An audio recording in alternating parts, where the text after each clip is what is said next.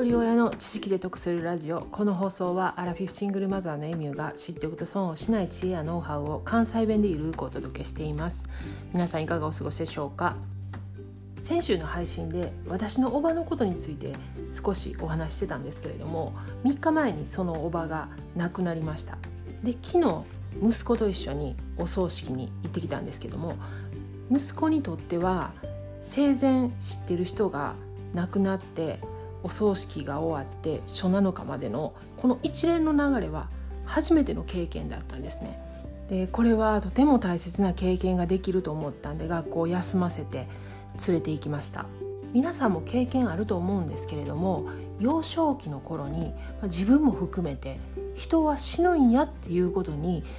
気づいてしまったことってあると思うんですよね。で私もね確か小学校23年ぐらいの夏休みにもうそのことが辛くて辛くてで昼間はね遊んでるからもうそのこと忘れてるんですけれども夕日が沈み出した頃にだんだんまた思い出すんですよね。まあ、自分が死ぬことが怖いっていうよりも自分の両親が先に亡くなってしまういつかあの家族と離れてしまうっていうことにもうかなり恐怖と悲しい思いしたのを覚えています。でうちの娘も確か小学校4年生ぐらいの時にそういう時期が訪れて夜になったらしくしくしくしくしてたのを覚えています。で息子はね3歳ぐらいの時にねよく言ってたのがねあのこっちに来るのが嫌やったとだから早くお空に帰りたいねんって言って言ってました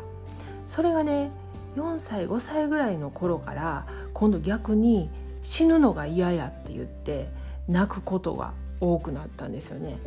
ででもねそれも半年ぐらいでその時期は過ぎました。で私自身が主人との死別経験があるので、まあ、いいか悪いかとか正しいか間違ってるかは置いといて死生観っていうのはきっちり持ってるんですよね。なので子どもたちにはもう包み隠さずその人が死ぬということについて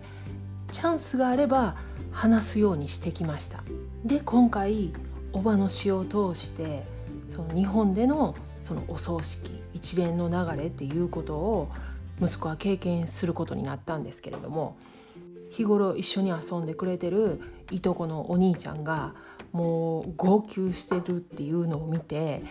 自分とのその気持ちの温度差っていうのも感じたみたいでなんでそこまで泣くんやろっていうことも言ってましたしあとお坊さんがずっと言ってる「何枚だ」とかお経についても一体何を言ってるのかその言ったことでどうなるのかっていうことも話してましたしあと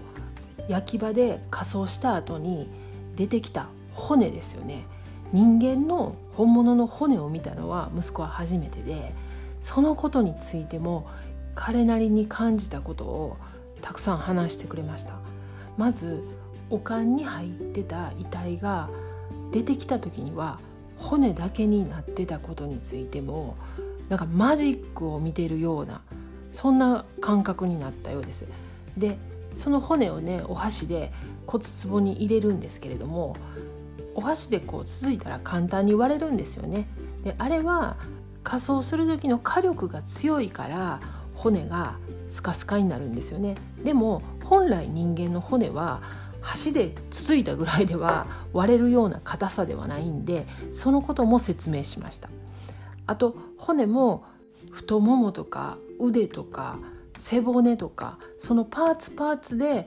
本物を見ながら説明できました。こういう機会ってなかなかないですし、まあ、年齢重ねてねあの親しい関係やからこういう話ができたんですけれどももちろん時と場合によるのでそういうことをするのはタブーな時もあります。ただこういう機会があるのであれば死を意味嫌うのではなくて命の大切さを伝えるチャンスだと思うんですよね。死ぬことについてはねなかなか1回で教えるっていうことはできないので、まあ、その時その時にタイミングを見て話したりとかあとうちでは死をテーマにした絵本を小さい頃から読み聞かせてました。3冊ほどご紹介すると1冊目が「ずっとずっと大好きだよ」っていう本です。飼っていたエルフィーという犬が亡くなってしまうんですけれども主人公の男の子がエルフィーが生きている頃から毎日「大好きだよ大好きだよ」って言い続けてたから悲しみは和らいだっていう話なんですね。で2冊目は「忘れられない贈り物」主人公アナグマさんが亡くなってしまうんですけれどもその亡くなったことで友人たちがその悲しみをどう乗り越えるかでまたアナグマさんが残してくれた贈り物っていうのは何なんかという話です。で3冊目「光の世界」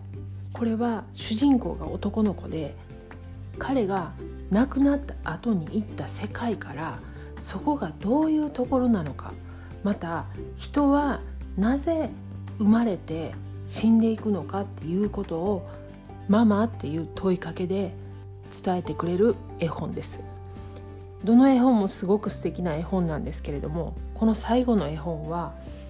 我が子を亡くした友人が何人かいてるんですね。その友人に送った絵本でもあります。今日紹介した絵本を概要欄に Amazon リンク貼っておきますので興味があれば覗いてみてください。過去回121回で我が子をなくす団長の思いという配信をしています。死別の悲しみに多い少ないとか順位なんてないと思うんですけれどもこの団長の思いという言葉に我が子をなくす物語があったというお話をさせていただきました。よかったら合わせて聞いてみてください。では最後までお聴きいただきありがとうございました。今日も笑顔で。